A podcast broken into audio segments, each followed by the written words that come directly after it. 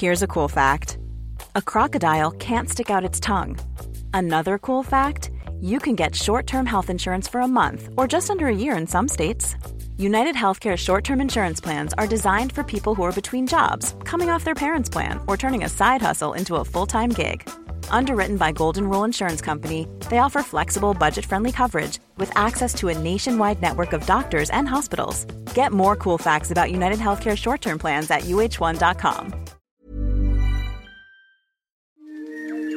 This is an RNZ podcast.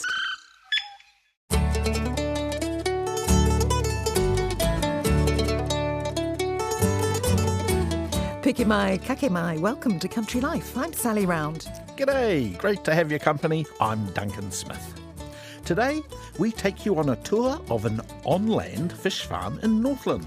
We chat to a Golden Bay farmer who's turned back the clock and is seeing the benefits. And later, Cosmo visits a farm focused on rehabilitating drug addicts, getting green fingers as part of their journey to recovery. But first, let's get the latest from our rural news reporter, Sally Murphy. And there's been some great news for those sheep farmers sick of writing out cheques for their wool instead of receiving them. Yeah, some great news. It's no secret that it's been costing farmers to shear their sheep in recent times, and that's meant many have been skimping on some of the jobs in the woolshed to keep quality up. But the good news is crossbred wool prices have climbed to their highest level in seven years, and farmers are being urged to put more effort and money into preparing their clip. Dave Burridge is wool sales manager at PGG Wrightson, and he says the better prepared fleeces are fetching 70 cents more per kilo than lesser quality wool. India uh, has picked up a um, quite a percentage of the New Zealand crossbred wool clip as well, and it's, it's been the, the better prepared, better style, better colour, uh, whiter wools that have led the charge. And there's some new technology for farmers to deal with farm emissions. Yes, portable chambers, which farmers can pop their stock into to measure their burping, will now be available for cattle. The technology's aimed at helping farmers deal with methane emissions in the fight against climate change. Sheep chambers have been out there for a while now, and that technology has even been picked up in parts of Europe. AgResearch's Dr. Suzanne Rowe says the walk-through chambers can be parked on farm and measure the animals while at pasture, taking 45 minutes per beast. I think what will happen is that we will use it to help bull breeders to create breeding values that they can put alongside their normal breeding values so that people have the opportunity, should they want to, to select animals that, that are also low methane. Now, you have some news about one of the big players in the horticultural industry. Yes, the Bostock Group is advertising some or all of the business is for sale. The company is one of Hawke's Bay's best known food producers and on the market is 2,500 hectares, which includes 750 hectares of apple orchards and 1,700 hectares of cropping land, which is planted with squash, onions, and grain. An ad says the transaction structure hasn't been finalised but may comprise a sale of shares in Bostock Group Limited, an investment into the entity, or a sale of some or all of the assets. The owner of the company, John Bostock, would not comment on the sale. And the cyclone that hit Vanuatu this week has had an impact on Ni Vanuatu coming here to work. That's right. Central Otago viticulturalist James Dicey says about 30 RSE workers from Vanuatu are already on his vineyards and 20 more were due to arrive this weekend. He says those still to come have a tough decision. Do they come and earn money or stay and help with the rebuild if that's needed? The nice thing is that the guys that have been with me for a number of years, and I've got people 10, 12, 15, they've built concrete block accommodation. Those houses are now actually being used as evacuation shelters. One of my second two, I see Sam Tasso, a large amount of his community in West Ambrym where he lives, um, sheltering either in the church uh, or in his house. James told us the workers here haven't been able to contact their families and they're wondering if they're needed back at home. Now, just on cyclone damage, the harvesting practices of two Tairāwhiti forestry companies are coming under the spotlight. They are. An international auditor has been brought in to review their practices. We've all seen the images of logs and other forest debris clogging rivers and smashing through farmland after the storms and cyclones of 2018 and 2023. And since then, the Gisborne District Council has successfully prosecuted a number of forest companies. Now, an international body, the Forest Stewardship Council, has ordered a Canadian expert to check out the practices of two firms. The council, the FSC, sets standards around responsible forest management, and forest companies need its tick of approval to sell their products into most markets. And who will be the top dog in this weekend's Trans Tasman dog trials down your way, Sally? Well, New Zealand has nabbed the aptly named Welago Trophy 21 times since the competition started back in 1985. And of course, they're hoping to take it back off Australia, who are the current title holders. Team captain Neil Evans had a few tips for doing well in the old sport. Good heading dog's got to have a big heart, it's got to have a bit of strength, and it's got to have a nice touch. And if you get those three things together, the rest sort of takes care of itself. But obviously there's a wee bit of luck on the day with the sheep we draw. And just finally, how are farmers coping with the big chill as we head into summer? Well, it's pretty cold out on the farm in Otago and Southland, with a couple of inches of snow falling on Friday morning, but it hasn't caused any issues, and farmers we've spoken to are just cracking on with things. This is Country Life on RNZ National 101 FM. After being encouraged to drain wetlands on their farm in the 80s, a Golden Bay couple are already seeing the benefits of transforming the land back to its natural state. Tony Riley and his wife Kathy have transformed a section of their Motupipi farm back into wetland. It's been done in two stages over the past two years in a bid to improve the health of the tributary. Tony spoke to Sally Murphy about the project. Well, the wetland is a, really a restoration project, really, because uh, we started farming back here on our own account with my wife Kathy in 1982. And uh, in the late 80s, we were encouraged by the catchment boards in those days to um, drain wetlands and tidy them up so we could increase the um, amount of pastoral land.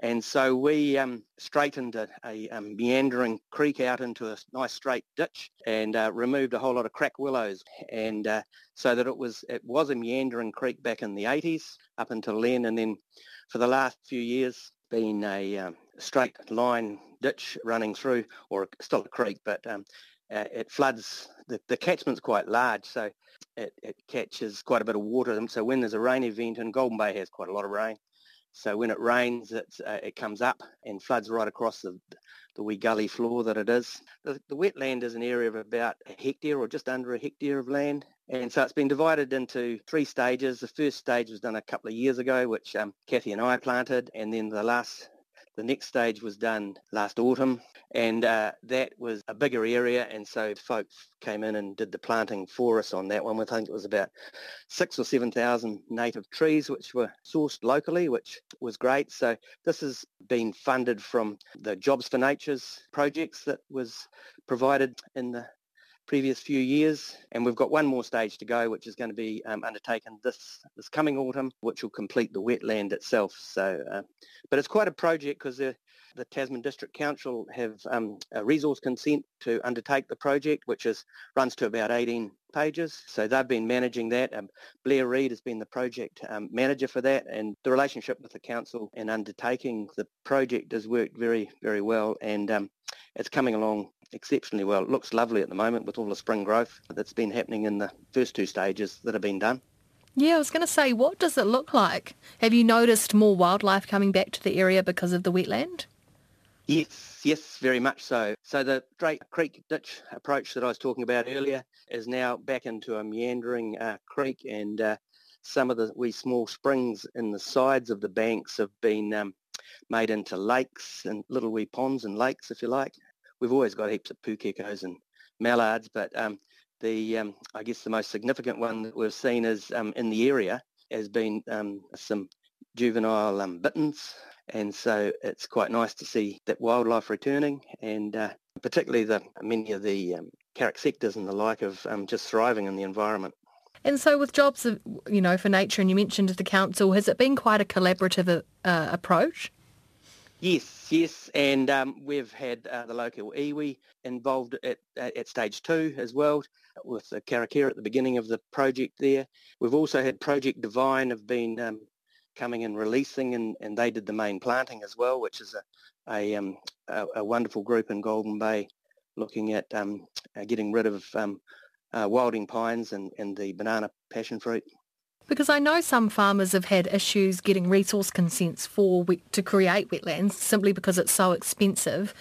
Was that an issue for you at all?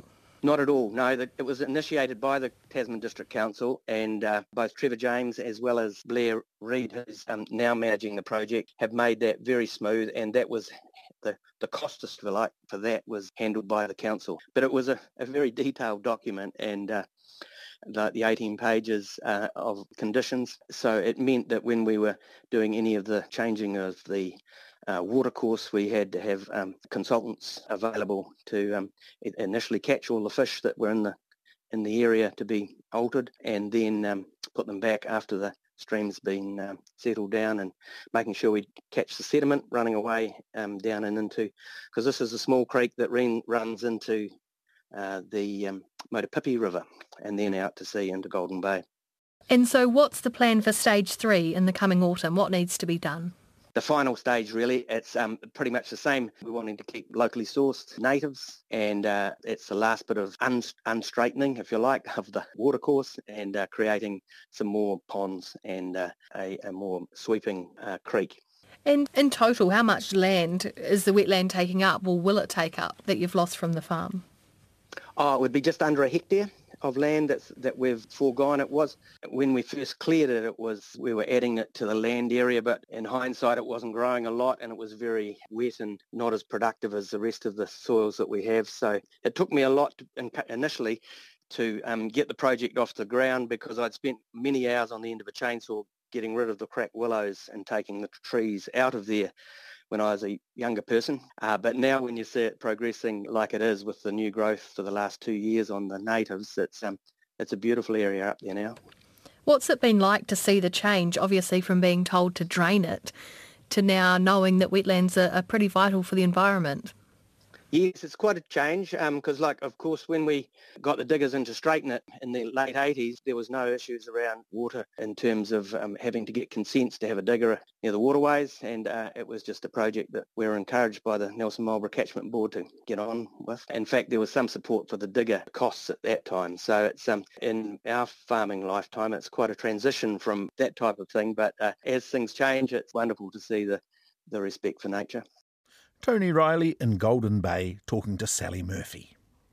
Leah Tebbett's taking us now to Northland's Ruakaka Beach, where a decades long land based fish farming trial is starting to make a splash.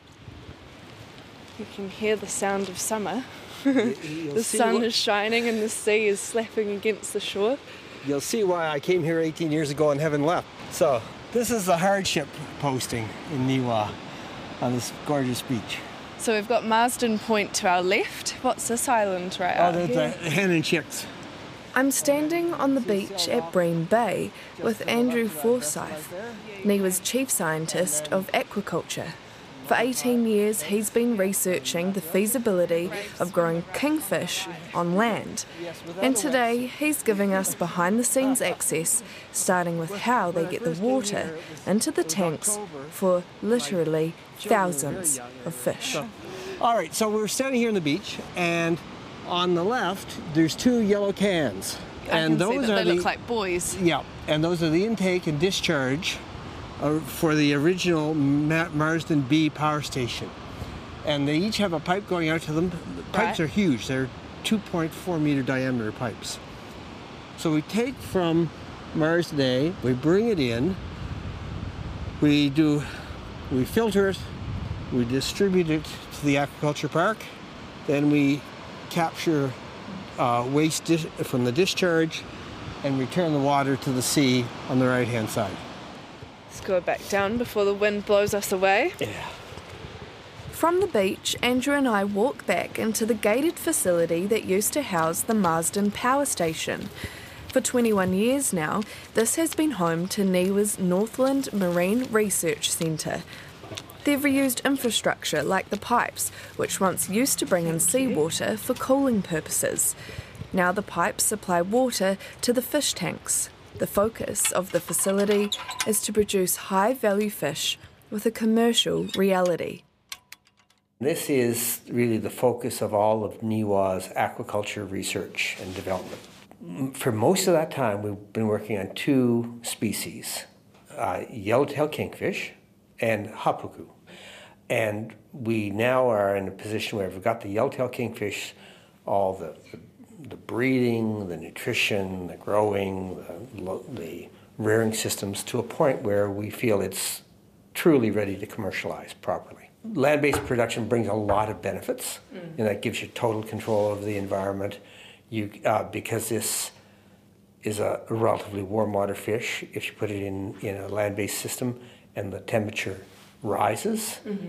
uh, through the activities of the fish and the activities of the system, um, the fish grow faster. They grow better. So, so you get you get benefits. The the point of difference, perhaps, between fish farming and you know cows and chickens or pigs, is that within the normal range of temperature for the animal, the warmer it is, the faster they grow. Yeah. So if you can manage the environment optimally, you can get the best possible outcome. And then the whole idea of having them in tight control, you avoid pathogens and parasites. It's interesting in, in the aquaculture world, the perception is that somehow farms are a reservoir for parasites and pathogens to go to the wild. In almost all cases I'm aware of, it's the other way around. and, and so you want to protect your animals. And so the control is everything any farmer will tell you that, if, you know, if they can irrigate and manage the, the, soil moisture optimally, manage the nutrients optimally, they get better performance. And yeah. the same thing with fish. So the water comes in into what was originally the intake system for the power stations, and we have multiple pumps, which then put it through these various filters to our right and then distribute to the system. The aquaculture system is a lot like an aquarium on a very large scale. Between 95 and 99% of the water is treated and reused, which we will learn more about later. So we're walking now in between a, a couple of buildings, and I'm starting to smell a bit bit more of a, a, sea life sort of smell, if you know what I mean. Okay. So what we're going to do is we're going to walk and look at one group of broodstock. We have multiple t- tanks through the facility. It'll be a bit noisy, but I'll just. So these are adult brood that are going to spawn in the summer.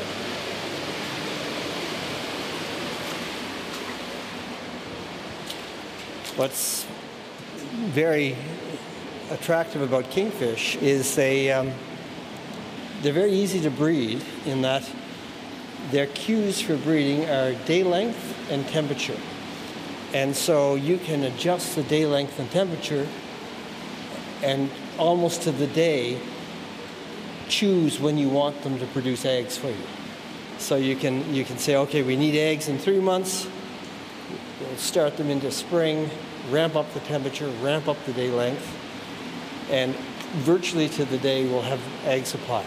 And by having multiple tanks on different timelines, you can effectively have a, almost a continuous supply of eggs in your hatchery.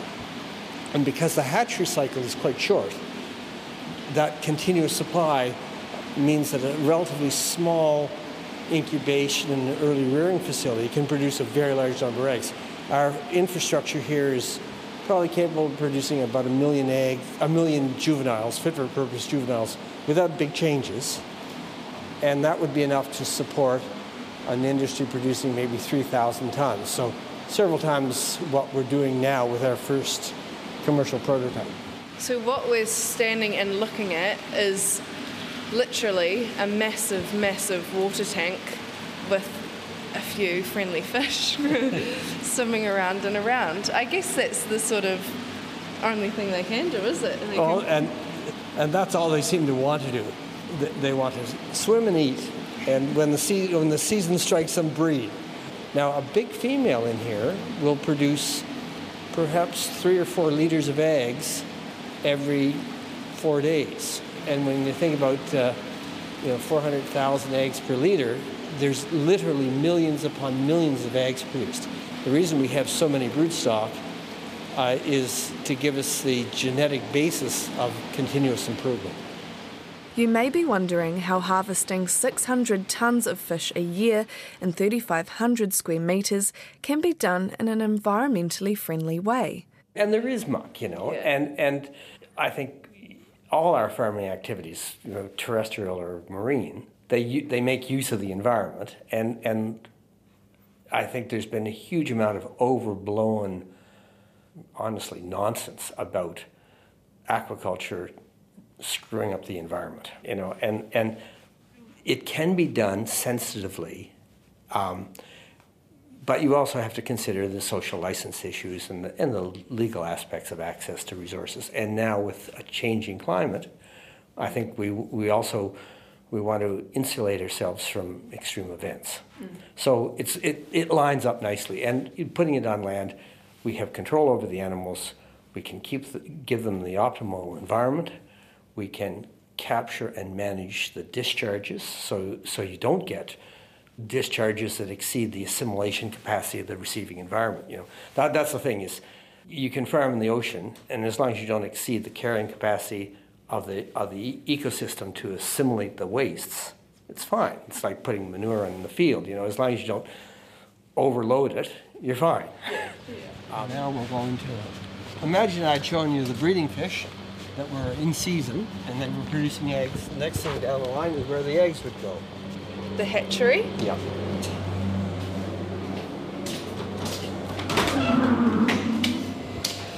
So come on up here, just don't slip. We've got a various amount of tanks in here. Each tank would receive a liter of eggs, and the eggs, the animals are only in here for a few days. So and if so, we look really closely, it almost looks like the word water's murky from afar, but as you go closer, you can see there's actual individual okay. organisms. Now these have eggs in them, so you can see those tiny translucent spheres. They're only slightly bigger than the ball on the end of a ballpoint pen, and there's you know 400,000 in there. and then when they hatch, they hatch out and they look like this, which is like very small mosquito larvae Yes. It's the best thing I can think of. Yeah, you did right. And as they start to develop, they'll start to lay down pigment. So the pigment cells start growing, and then they become where they go from translucent to a, a darker animal. So we'll go down here and we'll go back the way we came. All these foot baths and hand, hand dip stations. So we're trying to keep, there's these l- levels of biosecurity. So we're, we're always trying to minimize any risk of yes. contamination which is the water at the front of every every room. Yeah.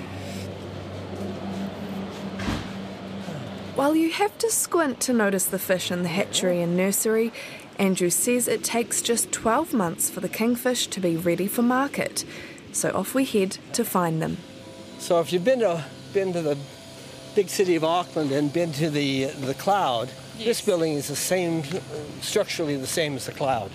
And we headed up before the cyclone came through, and we were very pleased with the you know, you, durability. You, durability. You didn't get a sense that it was going to blow away at all. Yeah. So we're coming on the bottom level, and uh, the tanks are about three meters deep. So we, we're coming up to the deck. Yes, it's a bit of a hike up the stairs. So we're standing at the at the west end, and we see four tanks in front of us. The four tanks on this on the right are connected to their own dedicated treatment system at the, beyond that curtain wall at the end. Yes. And the four tanks on the left go to their uh, uh, second treatment cell. So these fish are just over a kilo now. And yeah, they look similar to, to maybe a, a 30 centimetre yeah, sized yeah. fish. So uh, they'll grow, we'll grow them to three kilos. They should be three kilos in November. That's not very far no, away. not very far away. it's yeah. beginning of September now. But these ones are swimming against yeah. the curve. Because what we're looking at is essentially this this massive. I can't think of a better word to describe it than massive, bigger than a swimming pool, you know. And they're just sort of circling their way around it. Waiting for food to come in. yeah, yeah. How many fish would be in each tank, could you estimate? Typically 10,000. In each tank up here? yeah. And there's eight. Yes. So that's one breeding brood, right? Uh, yeah, so that whole thing would be literally w- less than a day's egg take from one broodfish. Yeah. You know? So it's you can understand that we do have a lot of broodfish. And walking through the curtain wall now, I can start to see the water treatments that you were talking about. This is a working biofilm. So the water exits the tanks, comes down, and those three black domed areas each have a thing called a drum filter, which screens out the particulate waste. And then the waste that's caught, captured there, the water then moves into the, this segmented uh, basin, and it is our biofilter. So these are about half filled with small plastic media Like a little Lego piece, if Yeah. you could put it any other way. with lots of texture in it. And so it, so it comes out of this, these biofilters Yeah. and then goes into a channel under our feet and flows down here. And in this channel, there's then a UV sterilizing system. Then it flows into this chamber with the tortuous, with the walls that allow, force the water to go back and forth and back and forth as it goes across. And really that takes care of the second major waste product from the fish. So one waste product obviously is ammonia. The second, of course, because they're respiring, they're consuming oxygen and they're producing carbon dioxide. We do see an opportunity to take the kingfish right through to market size on land in systems. And, and particularly nice in New Zealand because we are predominantly renewable energy and we're bringing in more renewable energy. So we'll be able to say that, you know, not only are we making best use of the natural resources without stuffing them up when we discharge, uh, but we are also can use renewables for energy inputs. Uh, so um, it's, I think, in the end of the day, we end up with a very sustainable story. Niwa Aquaculture Chief Scientist Dr. Andrew Forsyth talking to Leah Tebbett. And if you're lucky enough, you may be able to wrap your lips around a fillet. The farmed kingfish are already featuring on restaurant menus across Auckland and in the odd restaurant in other parts of the country. Hi, I'm Sam Neill. I'm here at Two Paddocks, and you're listening to Country Life on RNZ, my favourite show. Now to Templeton near Christchurch, which is home to a busy addiction rehabilitation centre. The charity which runs the facility, Nova Trust, also has a horticulture and farming enterprise which connects those undergoing rehab with the land. Cosmo Kentish Barnes took a trip there to find out more and firstly caught up with Nova Trust's chief executive, Steve Rossell. Nova Trust is situated on about 30 hectares of prime land on what used to be the old Templeton Hospital site. So, our main buildings in terms of our rehabilitation services are, in actual fact, the old nurses' accommodation and admin block. Tell me about these services you provide here. Well, the trust was developed back in 1981 by and founded by what was a local builder and businessman and some colleagues from Christchurch. Don Malcolm was the original founder and was the chair for I think the first 20 odd years. So the services that we operate now are primarily focused on responding to the needs of those with addiction. So the purpose of the organisation, the trust itself, is to create pathways and a, to a better life and recovery for those affected by alcohol and drug addiction and other life challenges. So we operate three residential services on the same site, each with a slightly different uh, client group or FIORA group. And we work with about 100, 120 residents come through the service each year. Yes, and I guess you have quite a few staff working here. Yeah, we've got about 40 staff, sort of full-time equivalent staff. Most of those staff are working within the residential treatment and recovery services. And then we have a team of paid staff that work in the horticulture, social enterprise, and the native nursery. Mm. Where does the funding come from to run Nova Trust? Right. The bulk of our fund core funding is contracted with Health NZ, Whatu uh, previously the Ministry and the DHBs, and we get small amounts of charitable income. And then for the social enterprises, they operate very much as commercial businesses. And the revenue received obviously funds the operations of those social enterprises, the horticulture and, and native plant nursery. And the plan is that that funding also supports and underpins some of the uh, health funding. Mm. How great that those social enterprises are handy for the trust in terms of uh, raising funds, but also are great for the service users, I guess, in terms of their rehabilitation. Yeah, I mean, it's an integral part of what we do in terms of the horticultural farming and the native nursery, in as much as they provide life and employment skills opportunities or the development of skills around, you know, general life and living, whether that's cooking, cleaning, looking after yourself, but also that experience of the workaday routines that fit them very well for reintegrating back into the community post post treatment. Kia ora, my name's Boyd Warren. I'm the commercial manager here at Nova Trust.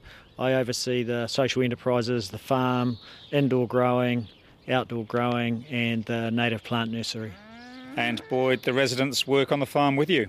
Absolutely. The life and employment skills component of the recovery program is really neat to be involved with.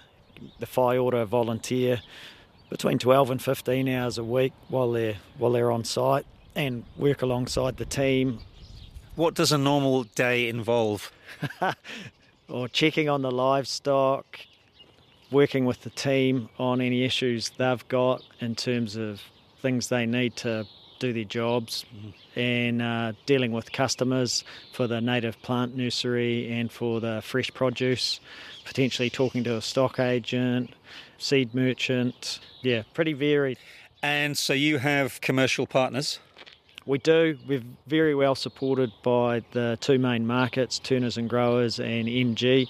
Uh, they've really bought into the Nova kaupapa, uh, particularly the life and employment skills aspect, and great partners to us. Yeah. Does some of the produce that's grown here end up in supermarkets? Absolutely.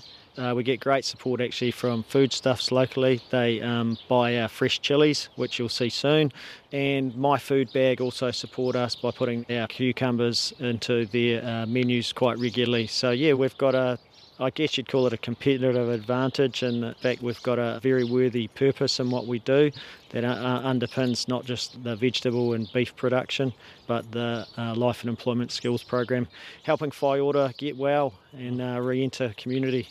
So you've got Nova Fresh. What about Nova Natives? Sure, Nova Natives grows unsurprisingly native plants, and we do a lot of contract growing for Fulton Hogan.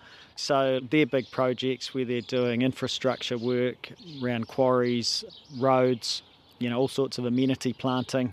Quite often the plants will come from here. I think we've probably supplied them 100,000 plants in the last couple of years, so, you know, not insignificant numbers. So this farming social enterprise is providing important revenue for the whole trust? Yep, completely intertwined financially the support program couldn't operate, I don't think, without the social enterprise, and certainly the social enterprise couldn't operate without the support program. So, yeah, it's a completely simpatico relationship. We are standing beside several paddocks, and we can see some cattle in the distance. What sort of breed are they? We have got some Frisian steers over there. Uh, we're very lucky, you know, the, the trust attracts some really lovely support from uh, local dairy farmers who will give us a, a, few steer calves every year. And then over to our left there, you can see a cultivated paddock where we've got 2.8 hectares of beetroot, which will be ready for harvest from mid December. And in this paddock we're standing right in front of has just been sprayed off. It's another two and a half hectares. It'll also be going into beetroot. Why beetroot? We are good at growing beetroot and we've got markets for it as well. So you'll produce what, tons? Yeah, in the hundreds of tons. Where are we heading to now? We are going to head over to our indoor growing where you'll see all our cucumbers and chilies.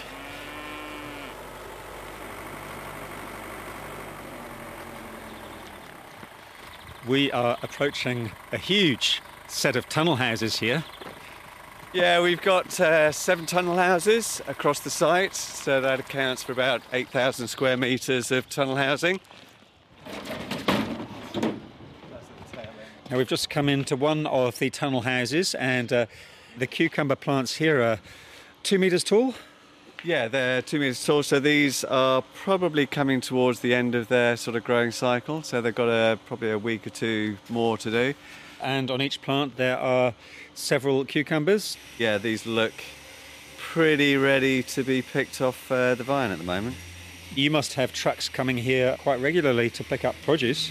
We have our own truck. We take it directly to the market. So the produce that we grow here, we sort of manage the whole process from seed all the way to the supermarket shelves. And the resident population are involved in all aspects of that, certainly in terms of the horticulture, which is great because they can see something literally grow from seed to mm. something they then go and buy in the supermarket, which is huge impact on self-esteem for someone involved in all of that process. How long do people stay here on average? Most of the residents or whaiora that we have coming for treatment and recovery are staying probably 12 weeks. We have programs operating three to six months, and we have another service that operates a placement program of eight weeks and that's working with some of the most severely addicted resident population in the country, actually. Now I can see Harry, the production manager, down between the cucumbers. How's it going, Harry? Yeah, good, good. How are you? Good, thanks. So tell me what your day to day role is. So, like in our day to day role, in summer we do the picking every alternate day, like Monday, Wednesday, and Friday. And on other days we have to train the plant. So we do the winding then we have to uh, remove the tendrils and other extra fruits and the laterals and we have to train our plants for uh, good productions. So that's our regular duty. Otherwise we picking them and we also reduce the leaf load on the plant as well. Mm. yeah. How do you work in the residents into the production process? Yep. Like I try to find out like what's he like or she likes and what she don't like and on the basis of that or even I also try to find out like what their past background and then I find out like okay the person gonna shoots over here and then I slowly introduce them.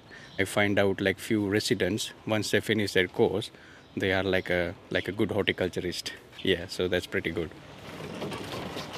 Yeah, so you can just see through the plastic there what have just been planted by the look of it. Well, this is uh, where we grow our chilies, and it sounds like some of the whaiora have got the beats on to get the work pumping and keep the motivation up. Let's go and check it out. Yeah. These are capsicum annuum, but cayenne pepper. So they're replacement chili plants just coming on. You can see some of the uh, larger ones, the older ones over there. They're in full fruit at the moment. How often do you harvest the uh, the chilies? Yeah, chilies are harvested uh, on the same rotation as the cucumbers. You know, three times a week in summer, twice a week in winter when it's a bit cooler. Yeah, harvest them from about eight centimetres. What's the most popular coloured chili? Yeah, I understand that about 90% of all the chilies sold in New Zealand are, are red, and so, but we actually focus on the green ones just because we're smaller, that's a wee niche we can kind of carve out. Hi, Sam. What are you up to in here? Um, I'm pretty much just taking some leaves off the chilies so that they can keep growing, and yeah, Nice job. it is. It's relaxing, therapeutic. Have you tasted these chilies that no, you're working I on? hate spices. Where are you from? I'm from Tauranga. And how long have you been at, at Nova? Um, this will be. I've been here two and a half weeks. And what's your story? How did you end up here? Um, oh, pretty much through alcohol addiction. Yeah, so we don't have a lot of um, facilities up in Tauranga to be able to help with that. So yeah, pretty much came down here to sort life out. Mm.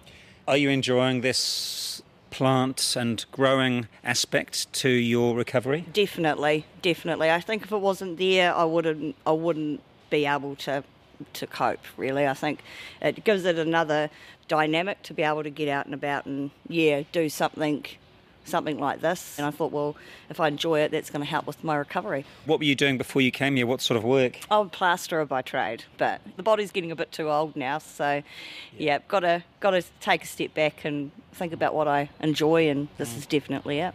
What are your goals once you've had some time out here? I think maybe just to go home and yeah, be be more present really, and and get back into work and enjoy life as it should be without waking up every day thinking of alcohol and and stuff like that. Yeah.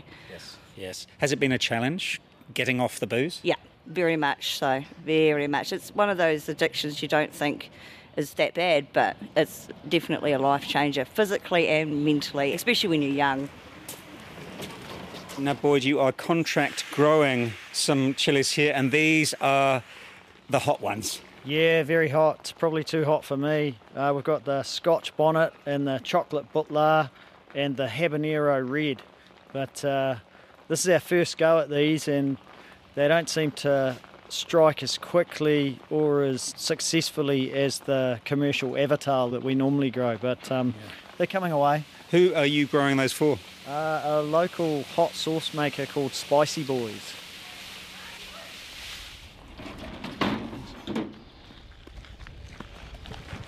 We're behind the tunnel houses now, and I guess this is the Nova Natives area that we're approaching. Yeah, that's right. This is the planting out area for Nova natives, and we can see our expert plant man Jake over there amongst the Plagianthus regius. Good, Yep. thank you. How are you? Yeah, not too bad. So, what is your role here, Jake? I'm production coordinator, so that's basically just in charge of all the production and crop care of the nursery itself and propagation as well. Yeah. What have you got to growing? Mostly re-veg type plants, so um, a lot of ribbonwoods, griselinias, uh, muehlenbeckias, beech trees, pittosporums, cabbage trees, flaxes, all your usual suspects. And some of the plants are up to a metre tall. They must be ready to go in the ground. Yeah, well, yeah, we've got a lot of stuff sort of waiting on landscapers to really get going, depending on their site works and when they're ready to plant. Do landscapers contact you? Um, how does it work? Yeah, they usually contact us um, a few weeks in advance to let us know that they're going to be planting, and then we'll um, get the plants ready for sale, and um, they'll come and pick them up. By the end of the year, how many plants would you have sent off? Oh, last year we probably maybe thirty or forty thousand, but that's increasing every year. Uh, the nursery is only a couple of years old, so we're still in the sort of startup phase. Yes. But we recently secured a big contract, growing contract with the Christchurch City Council, so we're trying to sort of plan for that. It must be satisfying for you having, you know, recovering addicts growing plants and uh, working Yeah, with them. Absolutely. Plants are my first passion, but you know, since working here, that's been a real eye opener, and just seeing how much horticulture can actually impact on people's lives, even if it's just something as simple as getting up every morning, doing a wee bit of physical exercise, and that you know forms them to a good mental state as well. So that's been a real rewarding part of my job. I can see uh, a couple of people working on the other side of the natives. Are they residents? Yeah. So those are two of my crew, Tony and Peter. So they've been um, doing a lot of the weeding at the moment. Um, they were doing a lot of potting up, but the potting up sort of slowed down at the moment. So we're just trying to get on top of the weeds before they explode. Yeah, weeding is one of those jobs that no one wants to do, but it has to be done. Yeah, that's one of the drawbacks of horticulture is um, weed control. It's always very time consuming.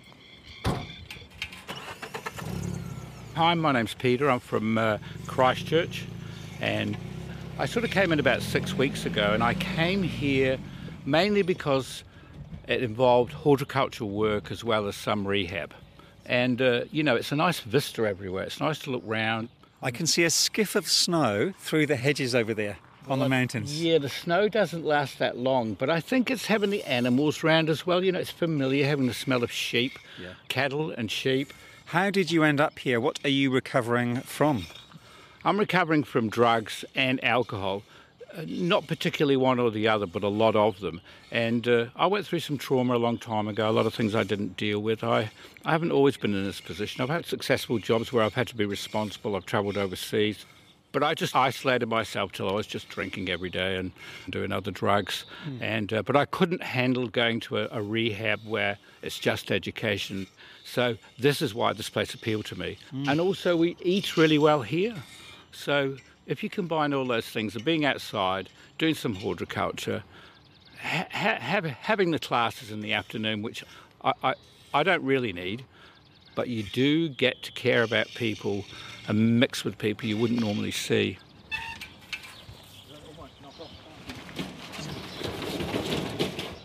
Boyd, you must strike up some good friendships with, with the residents who come here and work with you. Yeah, you you do. You uh, you know, many of them are really endearing and, you know, but they're here for three months and then gone. So, yeah, but certainly a lot of them touch your heart while they're here. Yeah. Hi, Shannon. Hi, Shannon. I said you got If you're going to talk to anyone, you're going to talk to Shannon. Oh yeah, she'll give me something to talk about. What are you doing today, Shannon? Today we are planting little baby cucumbers, putting our magic in. And they actually grow quite long, like Jack and Beanstalk, yeah. you know? They're beautiful.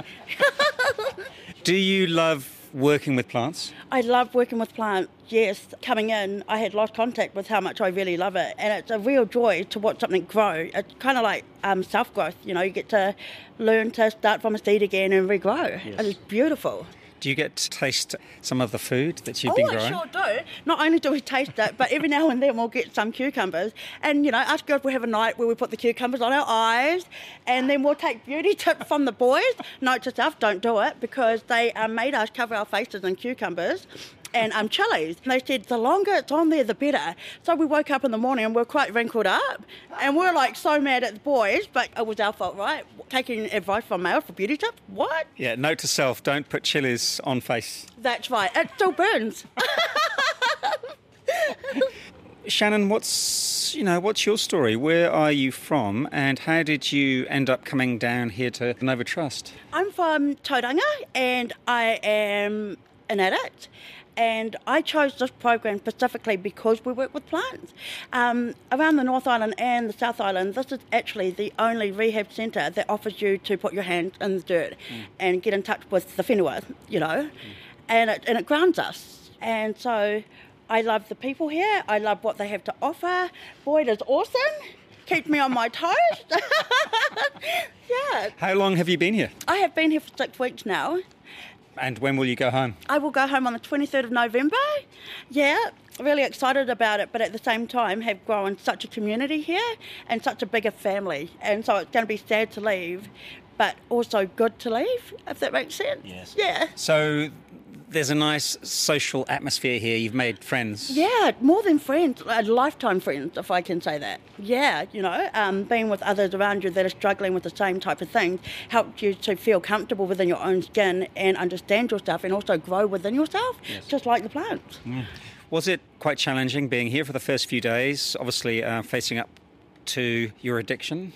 Yeah, yeah, it was. Um, coming from the North Island, I knew that not only was I stepping away from my family and going away from, from my children for the longest I ever have, but also a completely new island. And I, I was so scared, but I knew I needed it you know, and I knew I wanted it. I wanted it that bad that I was wanting to just be alone in a whole new, complete environment. And they accept me with open arms, the staff, everybody. There's a really good vibe here. Yeah, it is, isn't it? A real funky one, I um, tell me about your children. Um, my children, I have a 22 year old, 19 year old, 18 year old, and a baby who's six. And we're all best friends, you know, and um, sadly they had to watch their mum struggle. And what woke me up was actually seeing the pain in their eyes and the fear. They weren't angry at me, they weren't you know, judging me, they were scared because they wanted their mum back. Yeah, because they love you. That's right, that's right. And to come from children who love you that much to support me through this journey, made it that much easier. And they always say to me, like, I'll send them photos of us in these gardens and that. And they're like, Mum, it's more like you're on camp than you're at rehab. But you, you seem like you're having so much fun. I'm like, yeah, we are. You know, it's, it's um, I, if I'm honest, I thought I was going to be sitting in a corner shaking for like three months, you know. But no, actually, this place has helped me to grow and to love myself for who I am and to accept myself, which is amazing. If you don't mind me asking, what drug are you rehabilitating from? Methamphetamine, cannabis, and alcohol. Yep. Hmm. And and how is that going? It's going great. I have learnt that I know within myself I can't touch these things. You know, I've tried to do it by myself before, and sometimes it doesn't work for us. You know, sometimes we have to step out and take this self-reflection journey on our own hmm. and find ourselves because hmm. sometimes we're easily influenced as I am. I tend to go with the flow and I'm quite impulsive too like yeah let's do that but now I'm learning that um, my impulsiveness isn't always a great thing it can lead me astray so this place is helping me to get to know what Shannon wants and who Shannon is and what she wants in her future yeah Can you see yourself working in the horticultural industry in the future? I can, I can. Absolutely. It's a beautiful skill to gain. And it's really like, I'm a really bad singer, but I love singing. You probably heard me. Um, but the plants don't complain, you know? They're my best days. Apparently, music actually helps plants to grow. even if it's sung badly. Oh, lovely. Oh, well, um, thank you so much for chatting to me, Shannon. And uh, what's on the agenda for the rest of the day? For the rest of the day, after here, we have lunch and we eat these little babies and our salads, and then we have our skills program in the afternoon, and then gym. Gym? Yeah. So you're pumping weights? Yeah, pumping weight. And then we also do a lot of walking, and we go down and feed horses, even though they don't like cucumbers very much, fussy. But yeah, it just grows you, this place. There's so much to offer here, like more than people actually know. Shannon, one of Nova Trust's residents speaking to Cosmo Kentish Barnes. Cosmo was also speaking to fellow residents Peter and Sam and Nova Trust staff Jade Linklater, Harry Ravar, Steve Rossell, and Boyd Warren. And that's all we've got time for today. Uh, do check out our webpage for stories and photos of the features you've heard on the show. Thanks for joining us. Bye now. Ka kite.